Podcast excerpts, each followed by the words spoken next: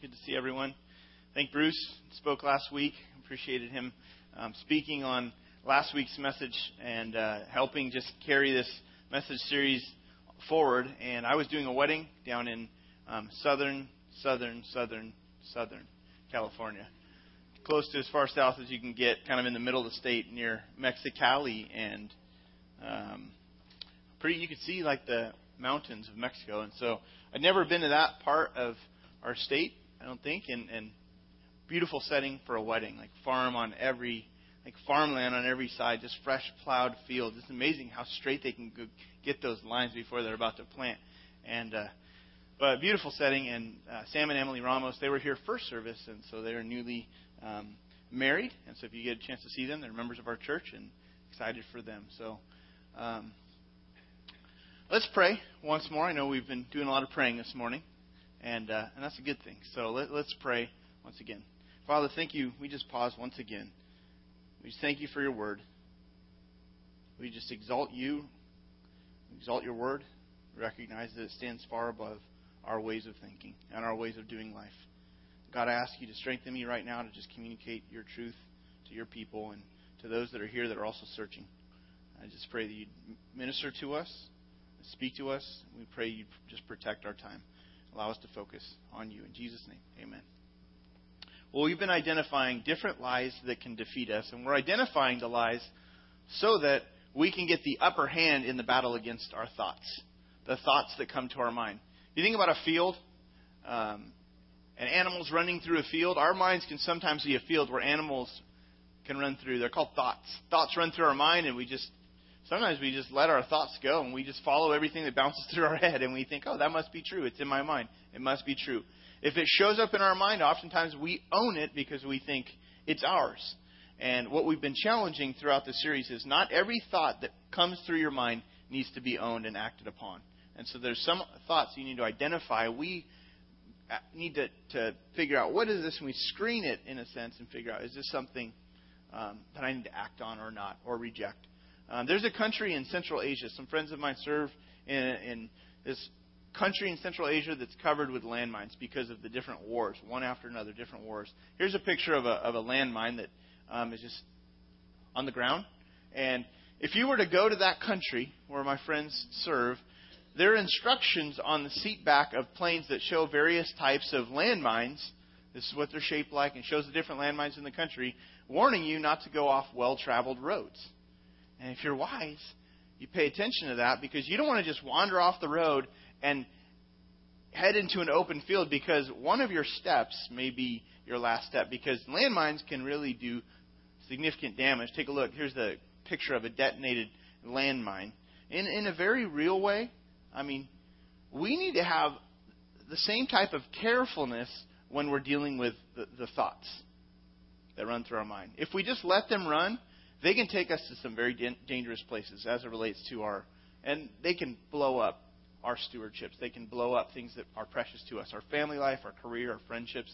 And so, the way it is in life, we have to just keep fighting to claim the life that God wants us to experience.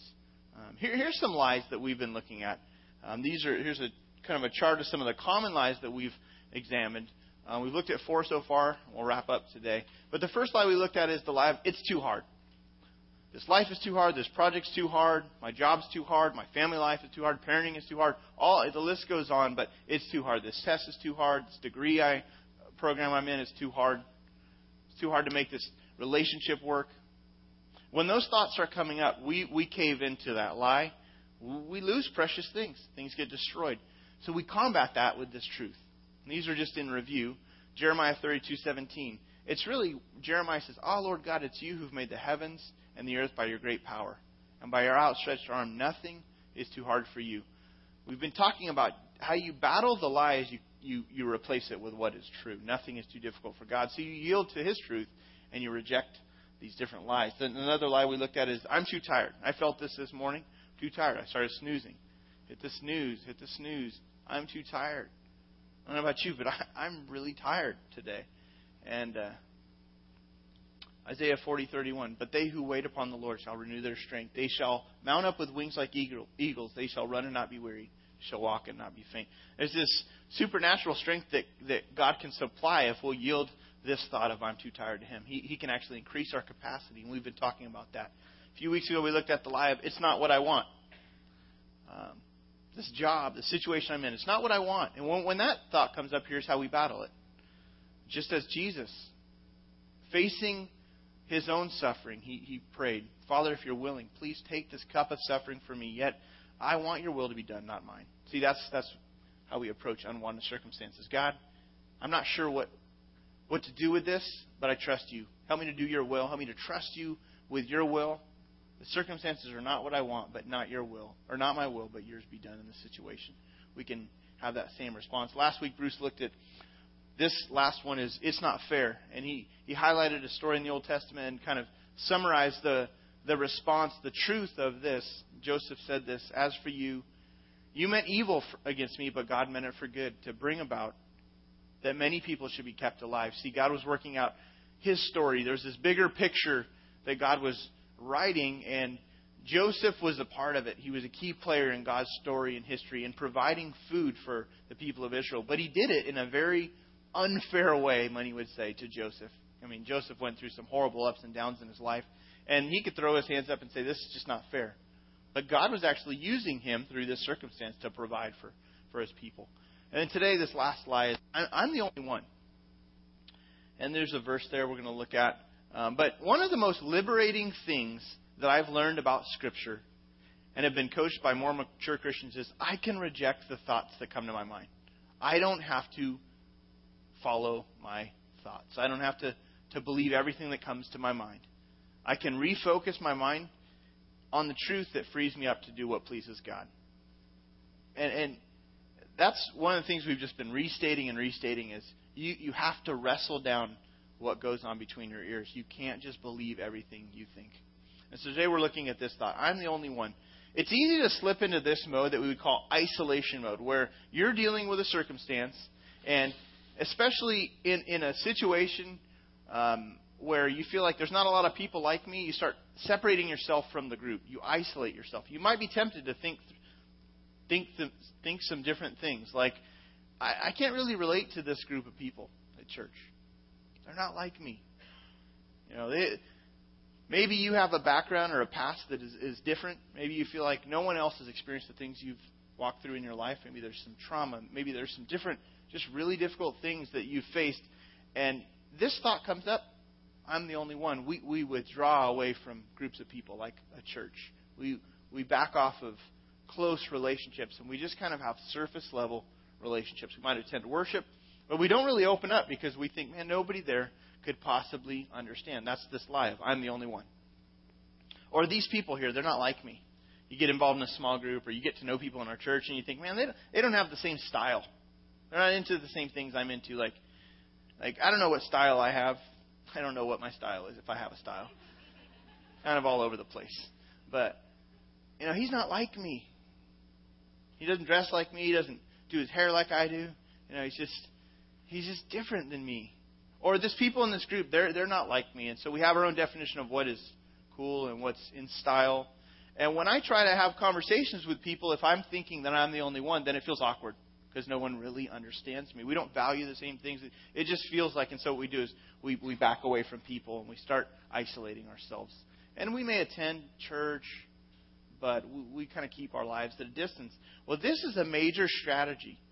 The enemy wants to use this in our lives to do some things.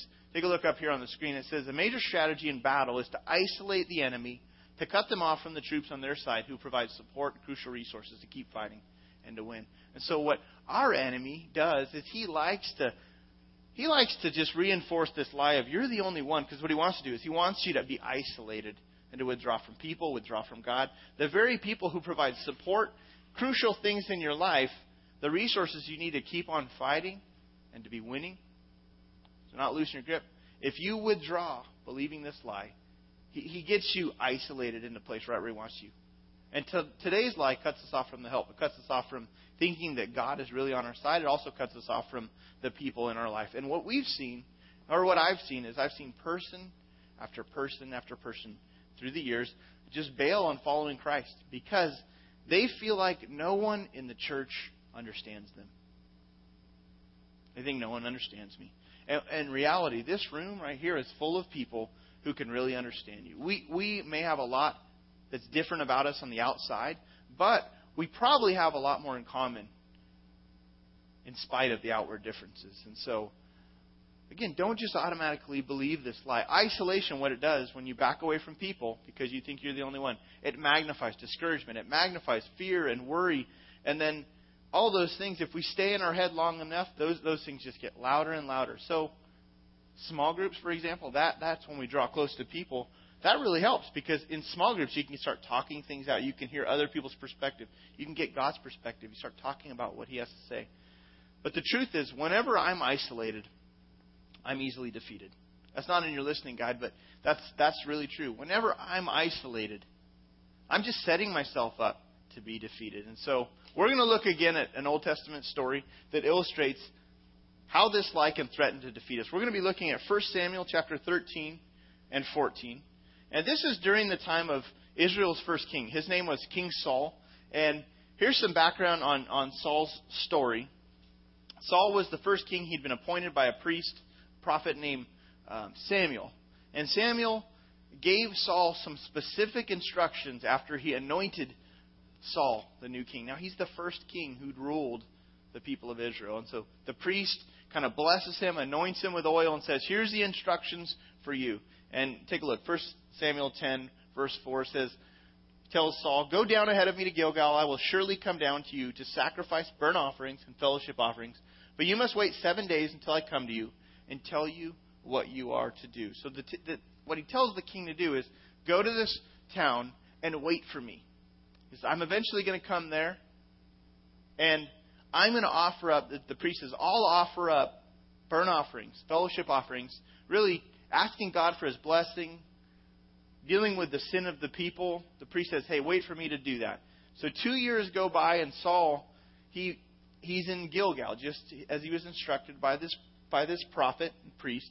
And the people of Israel are being threatened by this huge military army known as the Philistines. You probably if you've read through some of the Old Testament, then you probably encountered the Philistine army. And Saul, he starts seeing this large, massive army, and he, he divides up his troops. He takes 2,000 of his own men to himself, and he gives a 1,000 troops to his son Jonathan, the prince. The prince, or the prince of Israel. And uh, so you got Saul with 2,000 men, Jonathan with 1,000 men in a certain region.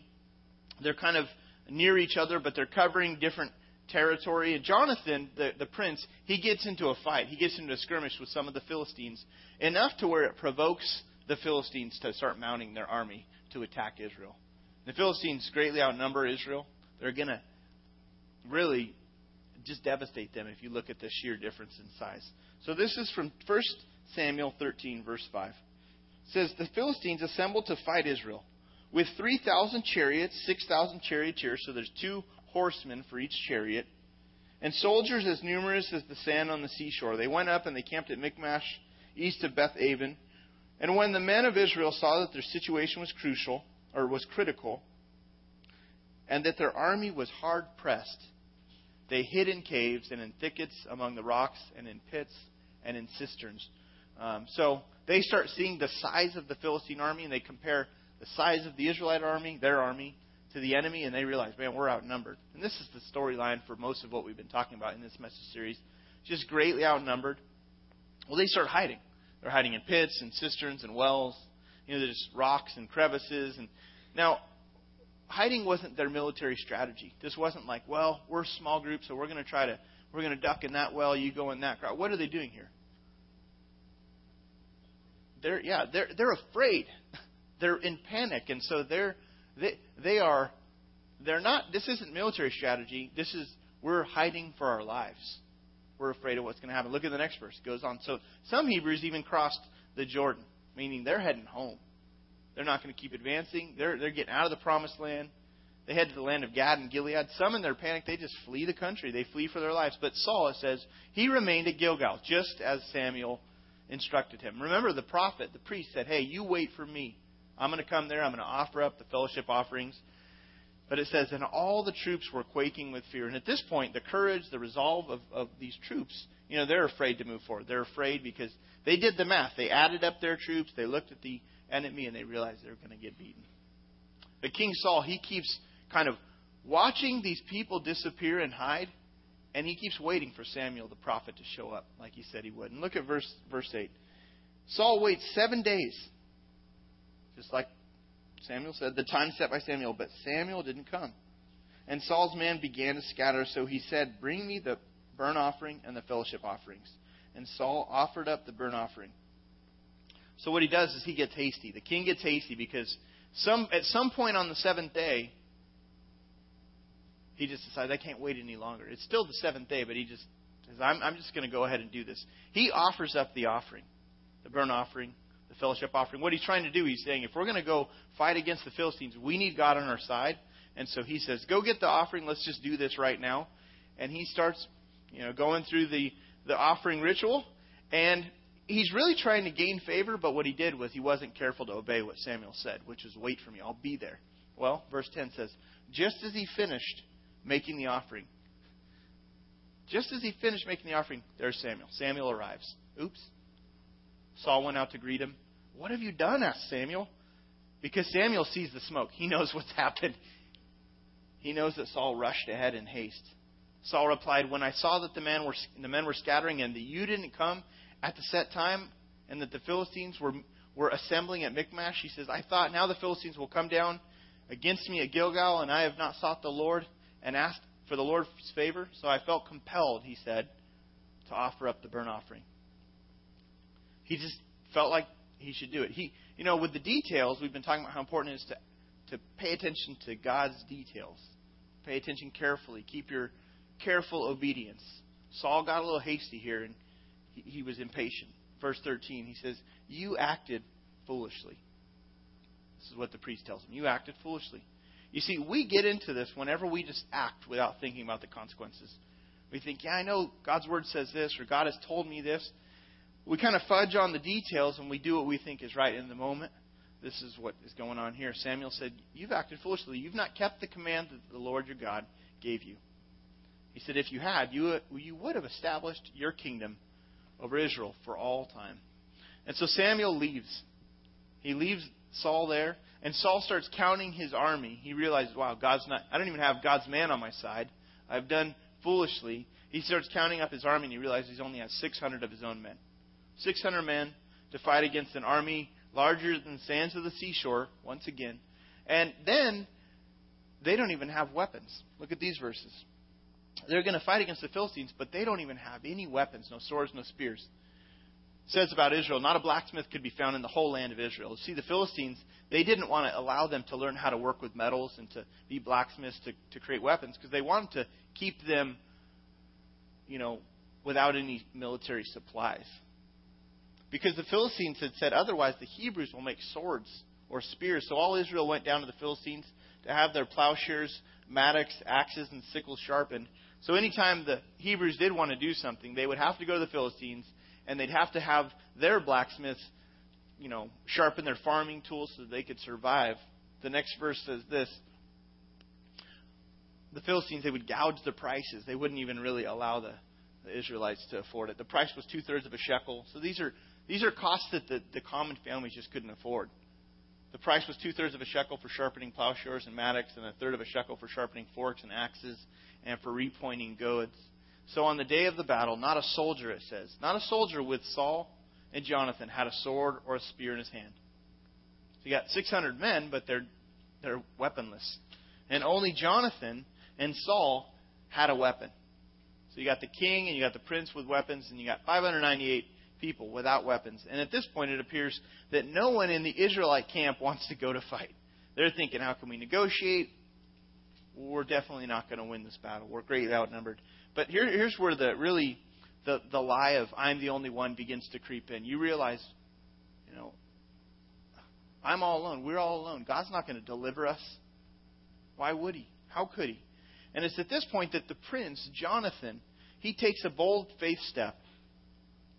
And he, he actually approaches to attack the Philistines. So the prince, Jonathan, he brings his armor bearer along and he leaves the 600 men secretly. He doesn't tell anybody he's going, but he heads over to the Philistine outpost.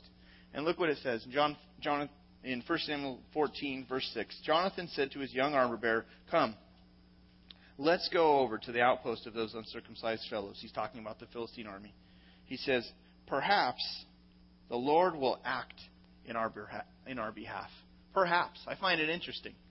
Perhaps God will act in our behalf. The, he has the courage to go and to fight without even knowing the outcome. Maybe God will deliver us. Two men against this huge army. And then he says this Nothing can hinder the Lord from saving, whether by many or by few. When we start thinking about, I'm the only one, we have this limitation on God's power. I'm the only one. I'm isolating myself. We're limiting what God can do through a group or what God can do among his church. But Jonathan, what he did here is he put his full confidence in the Lord and in his power to save. And look at how his armor bearer responds. Verse 7, it says, The armor bearer replies and says, Do all that you have in mind, his armor bearer said. Go ahead. I'm with you, heart and soul. And so they, they head up there.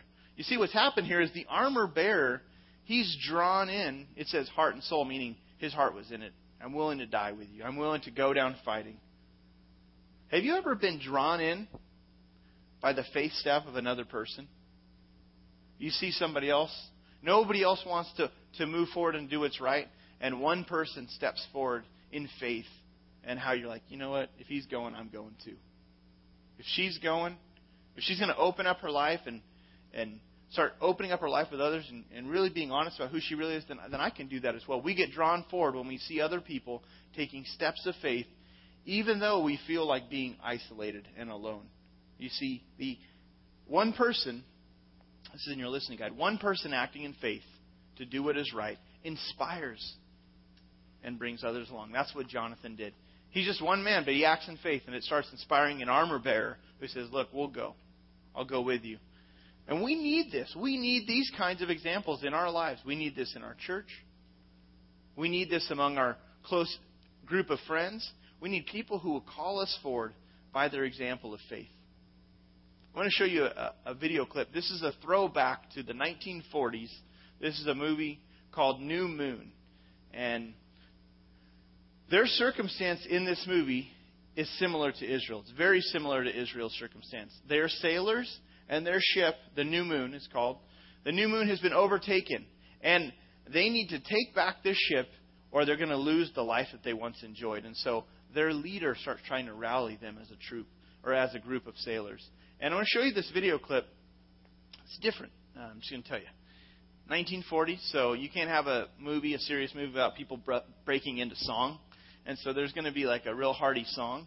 But try to focus on the lyrics of what they're saying and seeing how um, this, you know, there's an opportunity to just think, yeah, we're the only ones.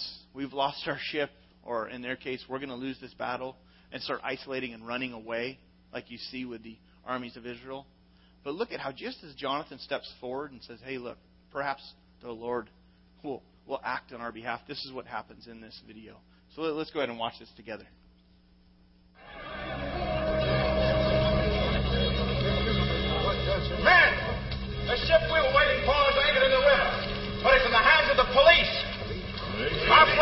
Discovered. In a few hours, the troops will take over the stockades. If we're ever to have our freedom, we've got to fight for it tonight. You're crazy.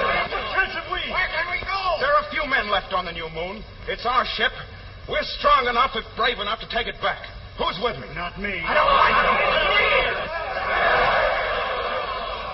Friends, what have we to lose but a life of starvation and servitude? Well, pirating a ship means hanging if we're caught. If we're not killed first. That's right. It's our own ship we're taking back. The Marines will shoot us down like animals. Would you rather live like animals? Without guns, we haven't a chance. We have a chance.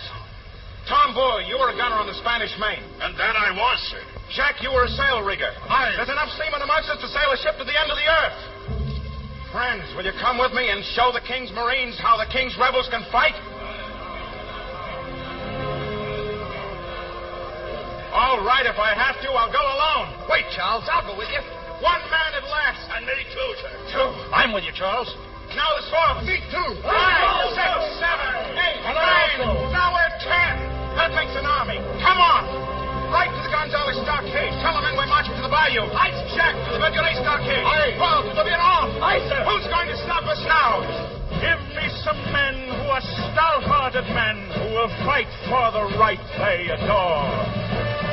Start me with ten who are stout-hearted men, and I'll soon give you ten thousand more. Shoulder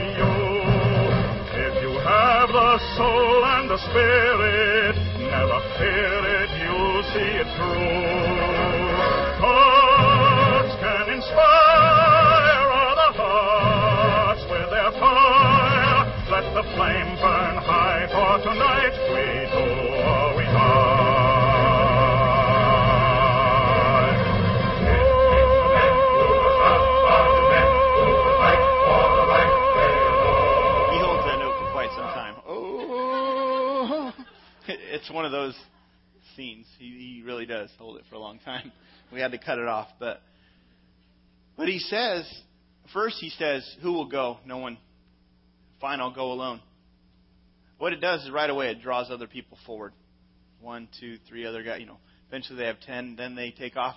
Everyone back there is like, I ain't staying here because they're all drawn forward. They're, this is the way one person acting in faith. This is what happens. You, you might want to withdraw, but if you'll step forward and stay away from the isolation mode or buying into that thought of I'm the only one, if you'll keep moving towards God, moving towards people, it inspires the rest of us to keep going. It inspires the rest of us to act in faith as well. One of the lines in the song that he's singing is Hearts can inspire other hearts with their fire. And that's the idea. You get your heart into something, you get your heart around obeying the Lord. That inspires other people when they see your courage and you taking a bold faith step. Jonathan, what happens is Jonathan and his armor bearer, they attack the Philistines, just the two of them, and they take out 20 of the Philistines. Then God acts. It says this in verse 15. It says, Then panic, after 20, they, they fought and defeated 20 men. Then panic struck the whole Philistine army those in the camp and in the field and those in the outposts and raiding parties, and the ground shook. It was a panic sent by God. God steps in, and they, there's this huge panic. And after this, Jonathan's bravery rallies the rest of the troops of Israel, and God steps in and saves Israel. Look at verse 20. It says, Then Saul and all his men assembled, and they went to the battle. They found the Philistines in total confusion, striking each other with their swords. God sent this panic, and it caused the enemy army to just start slaying each other. They're in this huge panic. Those Phil, those Hebrews who had previously been with the Philistines and had gone up with their with them to their camp went over to the Israelites who were with Saul and Jonathan, and then look what happens in verse 22. All the people who were retreating, when all the Israelites who had hidden, they heard that the Philistines were on the run, they joined in the battle. And so the Lord rescued Israel that day. And then the battle moved on from there. Once again, God came through. But in this story, Jonathan, he illustrates some key strategies for how to face this lie of I'm the only one. And there's really three basic things that I want to highlight here. And this is kind of near the bottom. God helps us in the battle as we do these three things. The first thing is this as we choose strength, courage, and carefulness in our stewardships. Whatever you're responsible for, I don't know about you, but when I feel alone, I'm more prone to give up. I'm more prone to let go of, of my courage, let go of my responsibilities, and just stop fighting. But whenever we feel lo- lonely and no one understands us, we tend to look at our circumstances and we get overwhelmed. And we start thinking, how can I do this on my own? How can I fight when no one else is experiencing the things that I'm. How can I obey when no one else understands me? But this is why reading the scriptures and getting to know what God has to say is so critical because as we encounter what God says in His Word, the truth gives us it gives us the ability to discard. It's like a discard pile when you're playing cards. Sometimes you have a you have cards that are just bad cards. And you need to discard those things. Throw them in the discard pile. Get some new cards. God's Word provides us with the ability to replace the stuff that needs to be discarded and rejected. We take in what God says, the truth of the Word of God, and it gives us a picture. The Word of God gives us a picture of what to place on the discard pile. And so, these things of strength, courage, and carefulness, we looked at these in the launch of this series. These are critical things that God told one of the early leaders of the Israelite army to not loosen. Uh, secondly, God also helps us in the battle as we take a faith angle. This is what Jonathan did. He took a faith angle in the midst of a challenge. He knew that God could choose to intervene, and he knew that God can interact in any way that he wanted to. And when we think we're alone, the focus is on ourselves. When we choose faith, we realize there's a lot more going on here than I had assumed. God is at work. And faith is deciding that even if I feel like I'm alone, I'm really not the only one. I will still do what God wants me to do. I'll determine that God is going to, you know, He's going to work this thing out as I trust Him, as I obey Him. He's in the, He's He's at work in the situation. This is crucial. And the last thing is remember, God is the number one factor in our success. This is, I think, one of the themes that we've seen through this whole series is that God keeps stepping in. At a point in time where He, those people really needed Him to move and act, God steps in. He's the number one factor in our success. Whenever the enemy thought comes, you have to allow these thoughts of, I'm the only one, or it's too hard, or I'm too tired. Allow those thoughts to move you towards God who will provide what you need in the midst of the battle. If you allow the thoughts to, to cause you to withdraw, if you don't move towards God, then you lose. You, you get easily defeated. And those thoughts take your life um, down the wrong paths. But we need God's help. Proverbs 21 reminds us of this. Proverbs 21:30 says, says, There is no wisdom, no insight, no plan that can succeed against the Lord. Nothing. The horse is made ready for the day of battle, but victory rests with the Lord. Ultimately, this passage reminds us remember, God's the number one factor in our success in battling these enemy thoughts. What these verses help us remember is that we still just need to choose to rely on God's power daily, at all times throughout the battle, because God holds the victory for us. The power, it comes from Him. I want to invite um, Cody and our worship team to come back up, and the ushers also to prepare to receive this morning's offering. Here's a few next steps that you uh, can consider taking. One is to memorize 1 Samuel 14:6. This is the verse that Jonathan, you know, states where he says, "Maybe the Lord will help us. The Lord can give us victory if we have many people or just a few." See, it's in the Lord's hands. This is a declaration that this man made. I would encourage you to memorize this because as you store this in your heart and, as, and you store it in your mind, God can draw that out of you when you start being tempted to go towards isolation this, this, draw, this moves us forward. Maybe God will help us here. I'm going to trust Him. I'm going to trust Him to deliver me in this situation. Or second, take a step out of isolation. One of the major places of isolation is if you're not a follower of Christ, if you're here but you've not yet yielded your life to Christ, you're trying to do life on your own, you're isolating yourself from the resources God wants to provide. He wants to provide a relationship with Him, He wants to provide forgiveness of sins. He also wants to provide His Spirit who can live inside of you to strengthen you to live this life in a victorious way. But if you never take that step of faith and cross a line yielding your life to Jesus Christ, then you keep yourself limited and isolated. So the first thing I would really encourage you to do, if you've never done that, on the back of our connection card is it says on there, I'd like um, I'd like to learn more about beginning a relationship with Jesus Christ. We would love to introduce you to Jesus, our Lord, our Savior. We would love to be able to have a conversation with you and send some information to you and help you sort out um, nailing this decision down to follow Jesus as, as Lord. If you've already done that and you're battling with some things, maybe it's some sin or maybe it's some just some difficulty that's gone on in your life and it's caused you to withdraw and isolate from people, then I'd encourage you to personalize this step for yourself. What is that step out of isolation that I need to take this morning? If God's showing you something, I'd encourage you to jot that down for your for your own growth. Now let's go to the Lord as we pray. Just respond. Father, thank you for thank you for your word once again. Thank you for these stories that Lord, even though these stories you know, thousands of years ago, people that we've never met, we relate to you. They relate related to you. We serve the same God. You're not limited in your power to save. You're not limited in your ability to deliver. You're not held back in any way. from helping us grow past some of the things and some of these thoughts that just keep us crippled and keep destroying the things that are precious to us. God, I pray that you today, for some, if there's any that have never yielded their life to you, some here would just say, Today, I want to begin a relationship with Jesus Christ. Just offer Him my life. I bring my sin. I bring all of the junk and the baggage and the garbage and the stuff that I piled up for a lifetime, and I hand that to you, Lord Jesus. Accept your sacrifice for me on the cross. You paid the penalty of my own rebellion. I deserve to die, but yet you went to the cross for us, Lord, and we just thank you for that.